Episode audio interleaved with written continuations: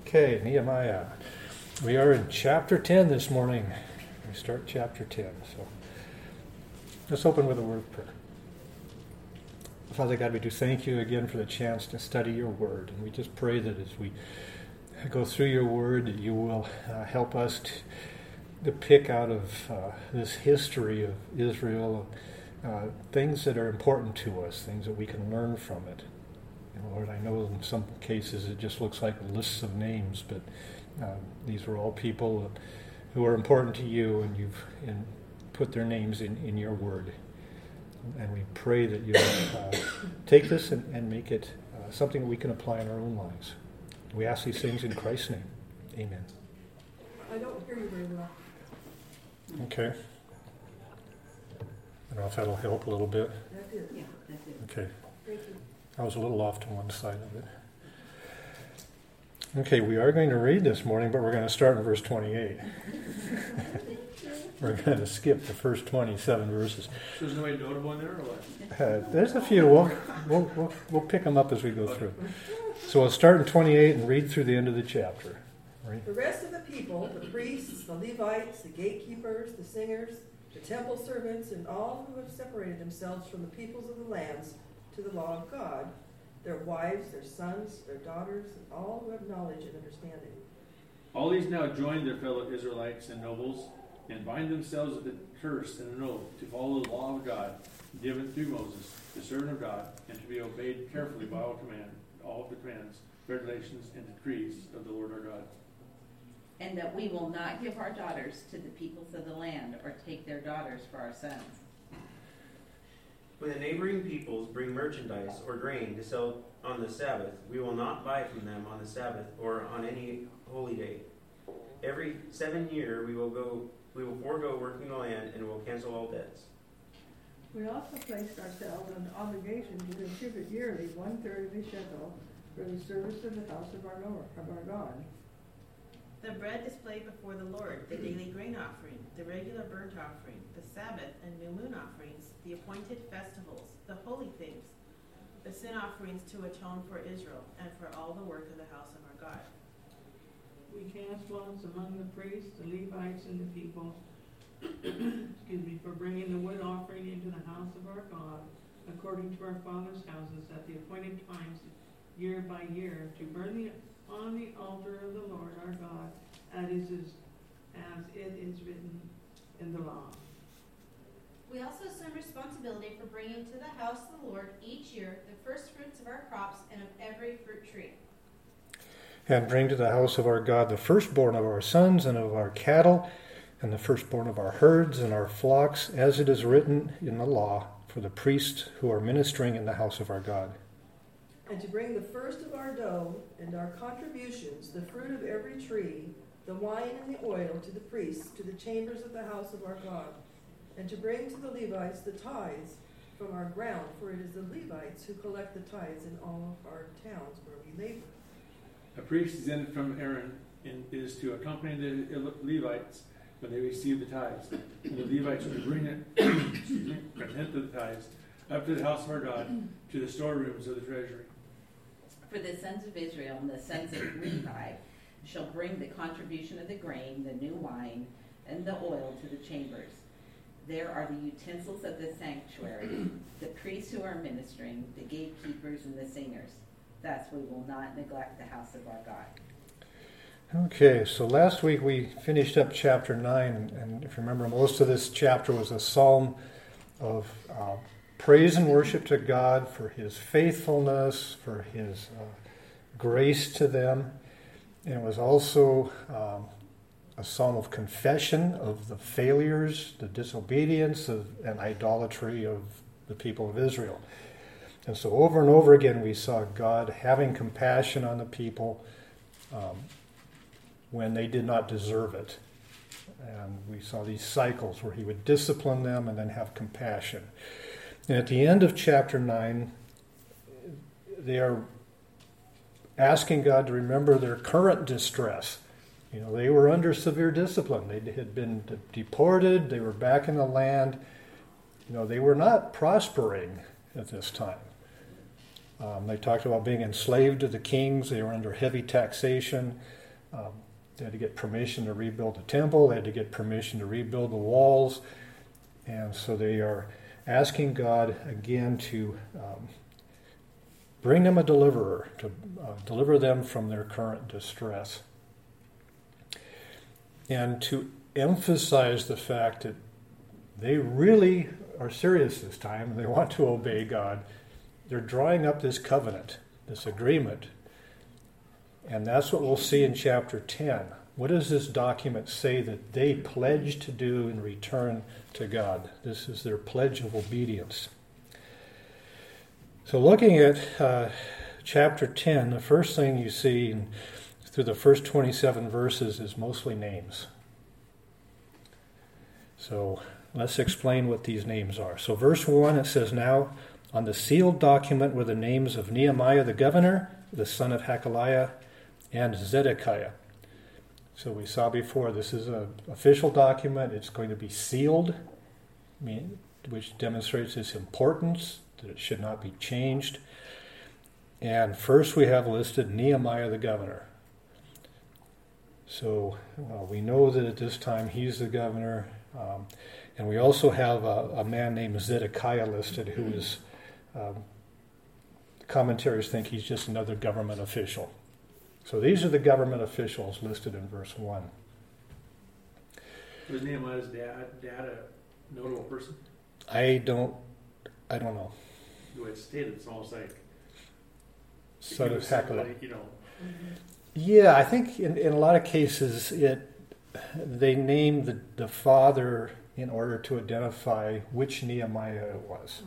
Mm-hmm. so this instead of having last names, it was they named the son, you know, their father. You know, like my last name, Eric's son. Yeah, Eric's son. Yeah, as to distinguish me from some other Daryls. You know, so right. So, verse 1, we've got the government officials. Uh, they represent the Persian government here. Um, and then verses 2 through 8, we have the priests. And you can, you can see these names. There's, there's a list of 21 names here. And it ends in verse 8 with three names, and then it says, These were the priests. So it ed, the list ends by telling us who they were. Now, the commentaries say these are not necessarily individuals, but family names. Um, let's turn to chapter 12 and verse 1 says, Now these are the priests and the Levites who came up with Zerubbabel, the son of Shealtiel, and Jeshua. So that takes us back to Ezra chapters 1 and chapter 2, you know, when they first returned to the land. So these are the names of the priests who came at that time. So here we've got 22 names. 15 of these names are included in our list in chapter 10.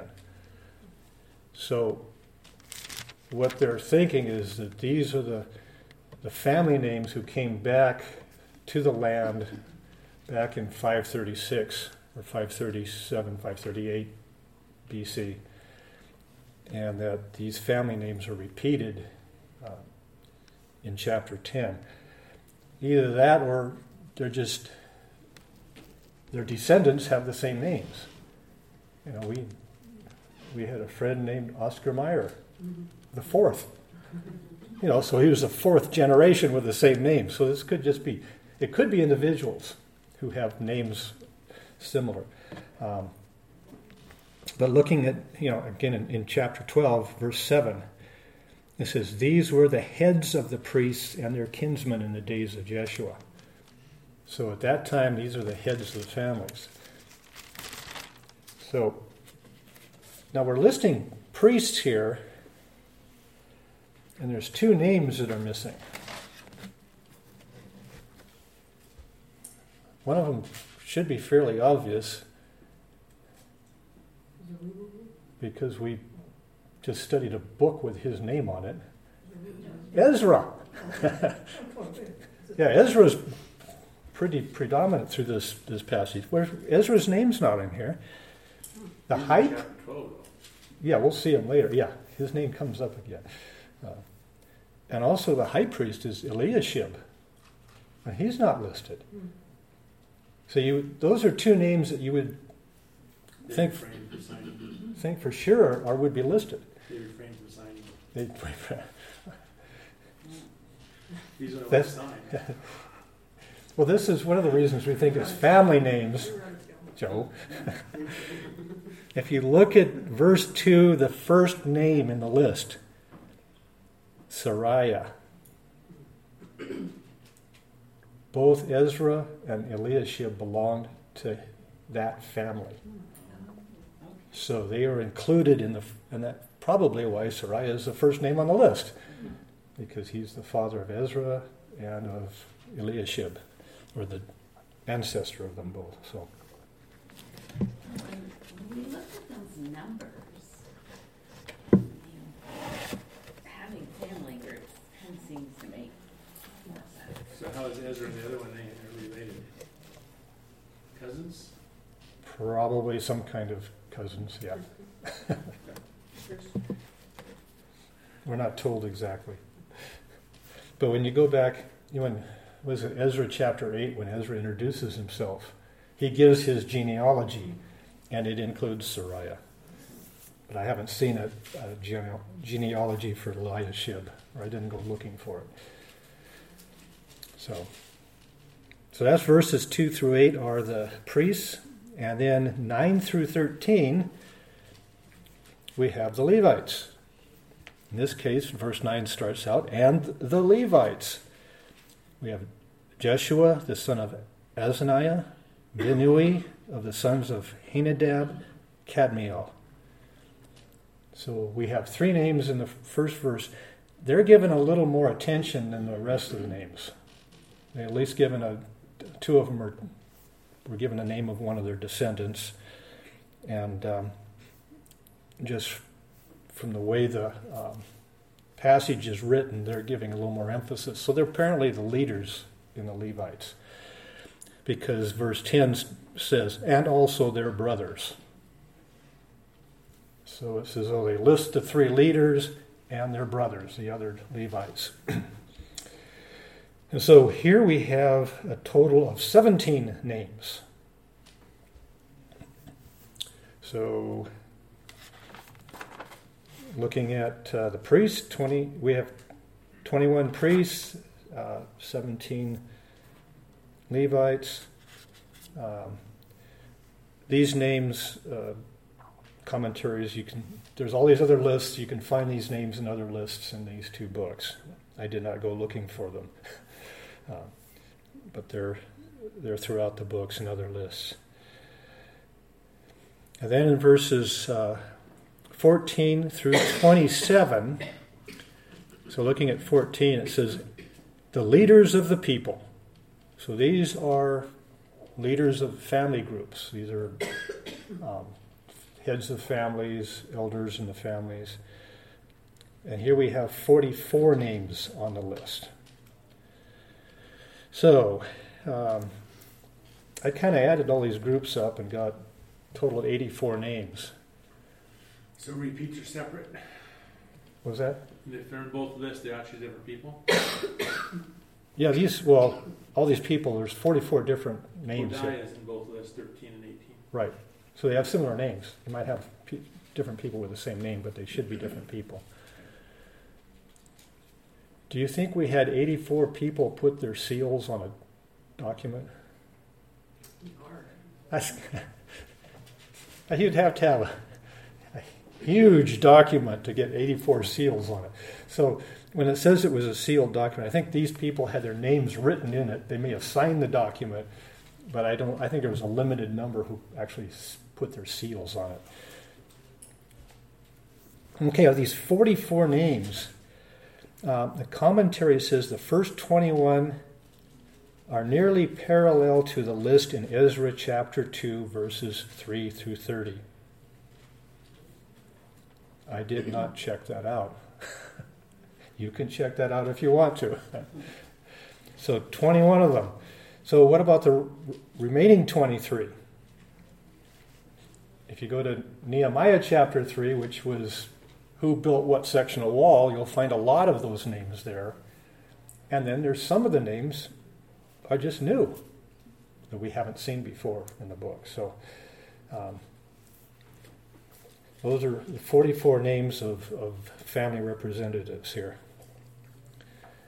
So, as I mentioned before, 84 names. These are people who are priests, Levites, representatives of the Persian government, and the heads of the families.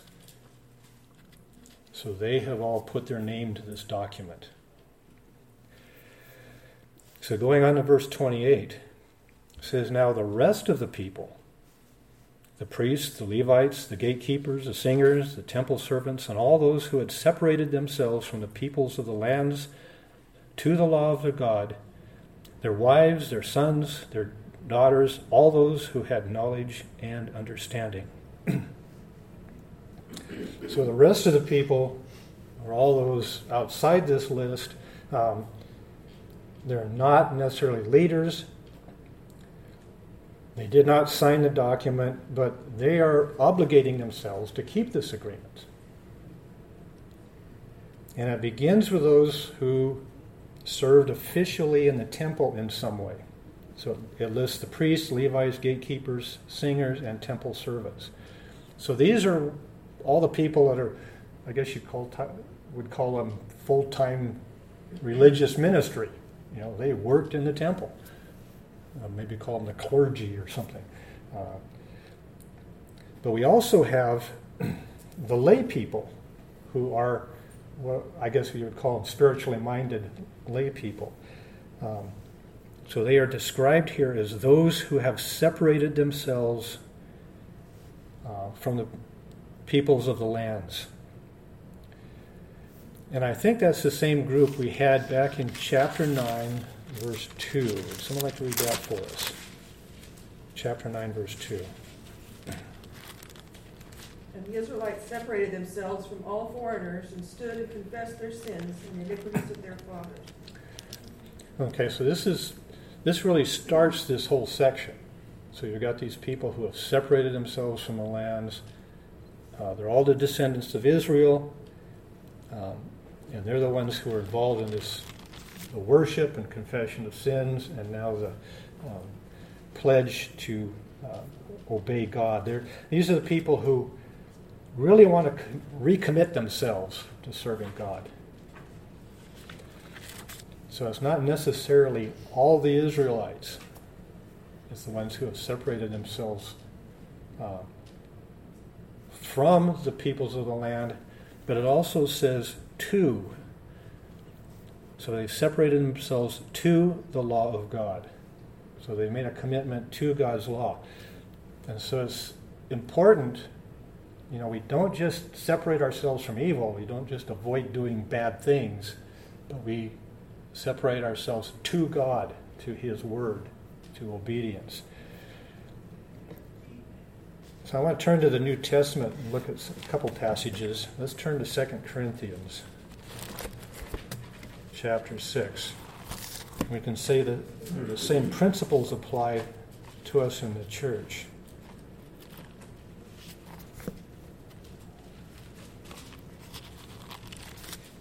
So 2 Corinthians chapter 6. And would someone like to read verses 14 through 17?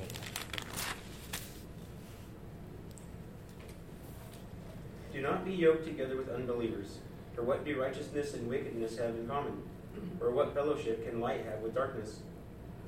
What harmony is there between Christ and Belial? And what does a believer have in common with an unbeliever? What agreement is there between the temple of God and idols? For we are the temple of the living God. As God has says, I will live with them and walk among them, and I will be their God, and they will be my people. 17 also, please. Yeah. Therefore, come out from them and be separated, says the Lord. Touch no unclean thing, and I will receive you. Okay. So here we see this the idea of being separate from.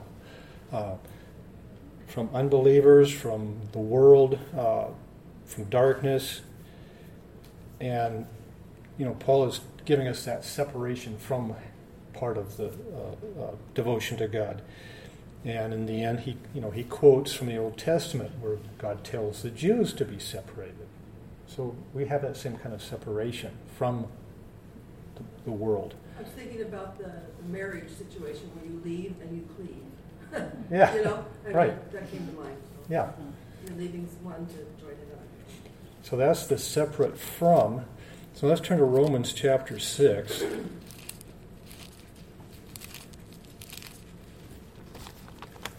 Someone like to read verse 13. Do not go on presenting the members of your body to sin as instruments of unrighteousness, but present yourselves to God as those alive from the dead, and your members as instruments of righteousness to God. Okay, so you're presenting yourself to God. So this is the other half of the equation. Um, Romans 12, 1 and 2 is also well known. Know, he says, you know, present your bodies a living and holy sacrifice to God. Do not be conformed to the world. So, you know, similar to what they are going through, you know, is part of what we have to do separate ourselves from the world system around us. Um, present, in order to present ourselves to God. Um, one last verse. Let's look at Acts chapter 14.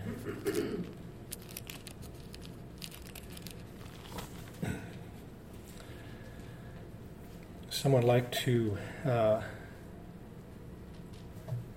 read verse 15 for us. And saying then, why are you doing these things? We are also men of the same nature as you, and preach the gospel to you, that you should turn from these vain things to the living God, who made the heaven and the earth, and the sea, and all that is in them. So this verse has that concept turn from these things to a living God. You don't just turn away from evil, you turn to God. And it involves both of these aspects. Now, these people back in uh, Nehemiah chapter 10, it's not just um, talking about individuals or the, the men as leaders of the family, but you've got the entire families listed here. Um, you know, it's got the wives, their sons, and their daughters. Um, so you've got the whole family desiring to do this. And it includes a phrase at the end that says, All those who had knowledge and understanding. And this last phrase could be taken a couple different ways. Does somebody have an NIV? I'd like to read this? The very last phrase. I don't know if anyone has that. Who are able to understand? Who are able to understand, right. So that's a little different. And that that interprets it like we had let's turn back to Nehemiah chapter 8. And so I'd like to read verses 2 and 3. So this is Ezra reading uh, the Word of God uh, aloud to all the people. Nehemiah chapter 8, verses 2 and 3. Would someone read that for us? So on the first day of the seventh month, Ezra the priest brought the law before the assembly, which was made up of men and women and all who were able to understand. He read it aloud from daybreak till noon, and he faced the square before the water gate, in the presence of the men, women, and others who could understand. And all the people listened attentively to the book of the law.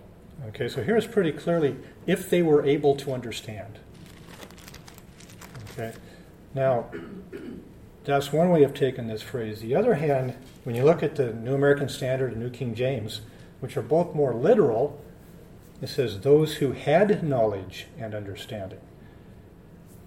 Meaning that they did have knowledge of God's Word, they did have understanding of God's Word. They knew what was going on. They were old enough to have not to have the understanding. Uh, and so I think this refers to uh, people who realize the need to obey God's law. You know, even young people who they've heard it, they understand it, and they think this is important. They fear, they have learned to fear God. And we have the fear of the Lord linked to knowledge and understanding. Let's look at Proverbs. Proverbs chapter 1 and verse 7. Someone like to read that for us first.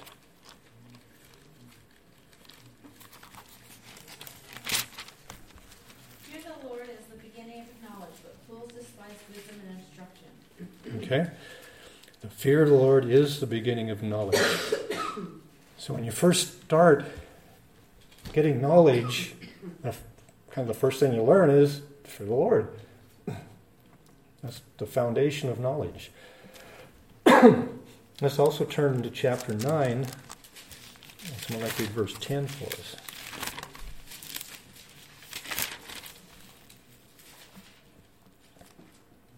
The fear of the Lord is the beginning of wisdom, and the knowledge of the Holy One is insight.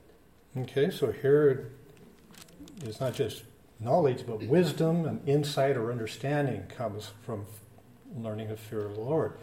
You know, it's like this is the basis of true wisdom and true knowledge and true understanding is learning to fear the Lord. And so I think that's probably what this passage refers to back in, in Nehemiah chapter 10. Those who have enough understanding and the desire to fear God and to obey Him. Okay, going on to verse 29. Back in Nehemiah chapter 10. And it says, Are joining with their kinsmen, their nobles, and are taking on themselves a curse and an oath to walk in God's law, which was given them through Moses, God's servant, and to keep and to observe all the commandments of God our Lord, and his ordinances and his statutes so here we see that all these people we just talked about in verse 28 are joining along with the people who are listed by name in the first 27 verses to take this oath. Um, now, here it's those people who are named are called their, their brethren, the nobles. And you know, a lot of times when I think of nobility, I think of people with titles and and uh, royalty and things like that. But in the, this seems to be more of a, a general term for people of importance. They don't necessarily have royal bloodlines or anything, but these are people of importance. So that's what they mean by nobles here. Now it says they take on a curse and an oath. Well, this passage doesn't say anything about anything else about a curse. So we don't know what the curse might have been, but uh, there's no details given. However, as far as the oath of what they promised to do, we're given quite a bit of detail here in the next, starting in verse 30. But this verse, this verse, verse 29, gives a, a real general statement that they say they'll keep God's law, and it mentions um, the commandments, the ordinances, and the statutes. So those terms mean it's all inclusive. All of God's commandments they will keep. And so starting in verse 30, we have some of the details of, of what they promised to do. Starting in verse 30, and that we will not give our daughters to the peoples of the land or take their daughters to our sons. So, this first promise is not to intermarry with the non Jewish people that surround them. And since this is first in the list, it's very possible that this means it was the biggest problem. And we've seen that before. Um, that was the first issue Ezra ran into when he returned to the land. So let's go back to Ezra chapter 9.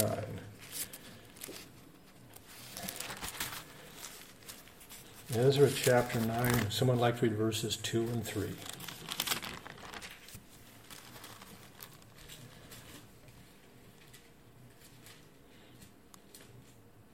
For they have taken some of their daughters as wives for themselves and for their sons, so that the holy race was intermingled with the peoples of the lands. Indeed, the hands of the princes and the rulers have been foremost in this unfaithfulness. When I heard about this matter, I tore my garment and my robe and pulled some of the hair from my head and my beard and sat down appalled.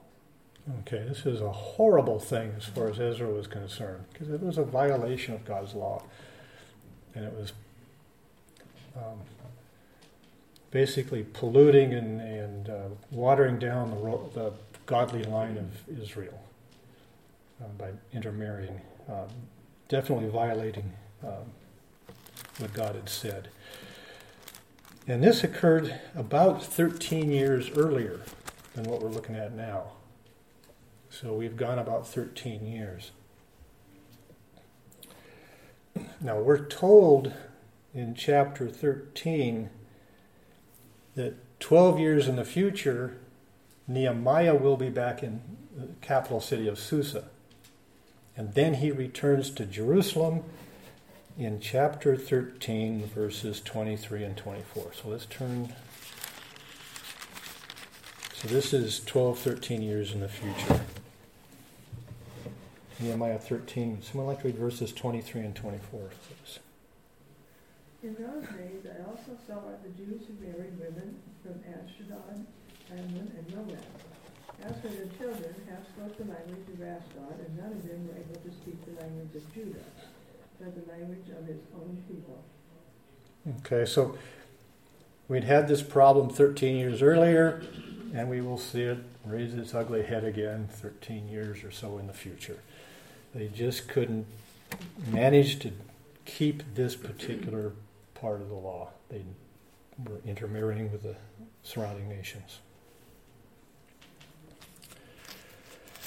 Okay, so that's the first promise, and it's one which they did not keep. And I don't know, again, what the curse was. We're told, I think, in chapter 13 that Nehemiah goes around and yanks her hair out, but I can't remember if that's included in the curse or not. It's further down on this one. Yeah, I'm just reading that part. verse 3, yeah, he tears their hair out. Not his hair. No, it's theirs. Ezra, Ezra, when he heard about it, he tore his clothes and his beard. Nehemiah, he didn't tear his hair. He tore the offender's hair out. So He said he beat them in and pulled out their hair. he beat them, okay, beat them and pulled out their hair. All right. He's probably getting a little frustrated with them. So is he like a bigger man, or is he? Must he bring any men like you come up and beat him up and pull their hair? Yeah, yeah. He may have had an armed guard with him or something too. Hmm. So, so this was a major problem they had, and that's probably why it's first on the list. Um, but again, they violated that in the future. Okay, going on to verse 31, a couple more things that they promise. It says, As for the people of the land who bring wares or any grain on the Sabbath day to sell, we will not buy from them on the Sabbath or a holy day, and we will forego the crops of the, the seventh year and the exact, exaction of every debt. so, several promises. The first one is to protect the sanctity of the Sabbath and of the holy days. And the law pretty clearly says do no work on the Sabbath. Let's go back to Exodus chapter 20 and verse 10. Exodus 20:10. Someone like to read that for us. But the seventh day is a Sabbath day to the Lord your God. On it you shall not do any work, neither you, nor your son or daughter, nor your male or female servant, nor your animals, nor any foreigner residing in your towns. Okay. Nobody is to do any work on the Sabbath, even including the foreigners. Now, the fact that you are prohibited from doing work, does that mean you can't go shopping? Does that work? Is that kind of Somebody else work. You're shopping instead of causing somebody else to work. well? Maybe you, know, you can interpret these things differently dep- depending on what you want. If it's a non-Jewish person. yeah, we, you know, we, this is kind of a, we can call this a gray area and bend it a little bit, can't we? I always wondered who the pig So- farmers raising pigs for. You, right. So, you know, that's, this is just a tendency, they had the same tendency we do, you know, if you know something might not be right, but you try to figure out how to rationalize, get around the rule, maybe call it a gray area, uh, and that's what it appears they were doing. Either that or they just didn't care. Let's um, let's turn to the book of Amos.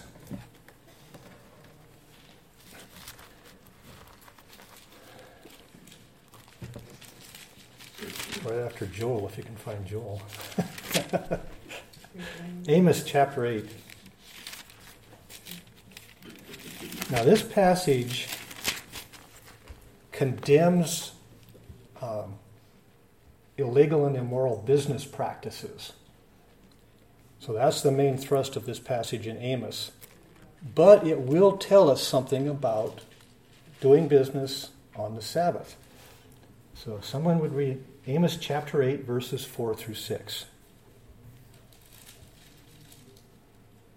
Hear this, you who trample the needy to do away with the humble the land, saying, When will the new moon be over? So that we may sell grain, and the Sabbath that we may open the wheat market, to make the bushel smaller and the shekel bigger, and to cheat with dishonest scales, so as to buy the helpless for money and the needy for a pair of sandals. Excuse me, and that we may sell the refuse of the wheat. Okay? So they were, you know, illegal, shady businessmen, and they're bemoaning the fact that they can't cheat people on the Sabbath because the markets are not open, or on the holy day, or on the new moons. The new moon days, they can't cheat the people. So that's what they're complaining about. So they knew that buying and selling was not permissible on the Sabbath. And we'll go back to Nehemiah chapter 13 again.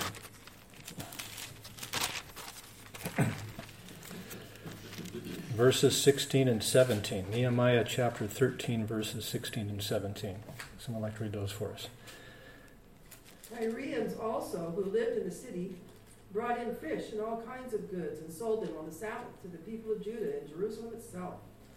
Then I confronted the nobles of Judah and said to them, What is this evil thing that you are doing, profaning the Sabbath? Okay. So again, we see they, they did not keep their oath. But Nehemiah specifically says it is an evil thing. So buying and selling on the Sabbath was evil in their eyes. Um, clearly states that it's wrong. Um, and I was thinking about this. I remember when I was, you know, younger back in the 60s and 70s, there was a lot of stores that were closed on Sunday. That was common. You know, that was just common. Um, even though the law does not apply to us today, that was people respected this, this Sunday. So, no doing business on the Sabbath or on the holy days. The other thing they say is that they were forego the crops the seventh year and the exaction, exaction of every debt. So this was the that whole issue of the land laying fallow every seventh year, and and we've talked about that before because of the prophecies of the seventy years of captivity, because the Jews had not let the land lie fallow. So let's let's turn back to Second Chronicles chapter thirty-six. Did that apply to like fruits and stuff that were annually I think, it- I think everything you weren't supposed to pick it, or just let it drop down? or you weren't supposed to harvest it. I think you could. You know, I can see not planting and then not harvesting. Yeah. Yeah, I was thinking some of that. Um, I'm, I'm vague on that. I, Yeah, I'm- I'm not sure the answer, but there's seemed like there were some things that you know you can pick them up off the ground after they fell from the tree, but you weren't supposed to pick them. Um, I'm just thinking, leave your garden empty for a full year, then you come back the next year and got to start all over again. Weeds, Yeah. round There's it lots of carbon. Yeah. yeah, they're actually, um, when you go back into the law and read it, it was like, you know, the first year you let it lie fallow, and the second year you let it, whatever was planted of itself would grow, and you harvested that. So it was like there was a couple years of, of, of low harvest. But God says, on the sixth year I will bless you, and you'll have enough to get through. God is saying, you have to trust me on this one. And they didn't. They did not trust him. Yeah, it really was a matter of trust. Okay, going back, uh, Second Chronicles 36. Someone like to read verses 20 and 21. Those who escaped from the sword and carried away to Babylon, they were the servants to him and his sons until the year of the fruit of the kingdom of Persia. Fulfill the word of the Lord by the mouth of Jeremiah until the land had enjoyed its Sabbath, all the days of its desolation, it kept Sabbath until seven years were complete. Okay. So the land was given its Sabbaths. God enforced the Sabbaths on the land when the people did not do it themselves. Um, and then the other third promise is that they would forgive their debts every seven years and not require payment. And so we've already looked at that uh, back in chapter 5, where the people were complaining about indebtedness. And so they, we spent quite a bit of time looking back. So every seventh year, um, the land would lie fallow, they would forgive the debts, and you know, start over again in year 8. So um, now they're promising that they will continue to do these things that Nehemiah already had gotten them to change. And this was one that, if you remember, it, it threatened the rebuilding of the walls because the people were all in debt. Okay, so we need to uh, stop there.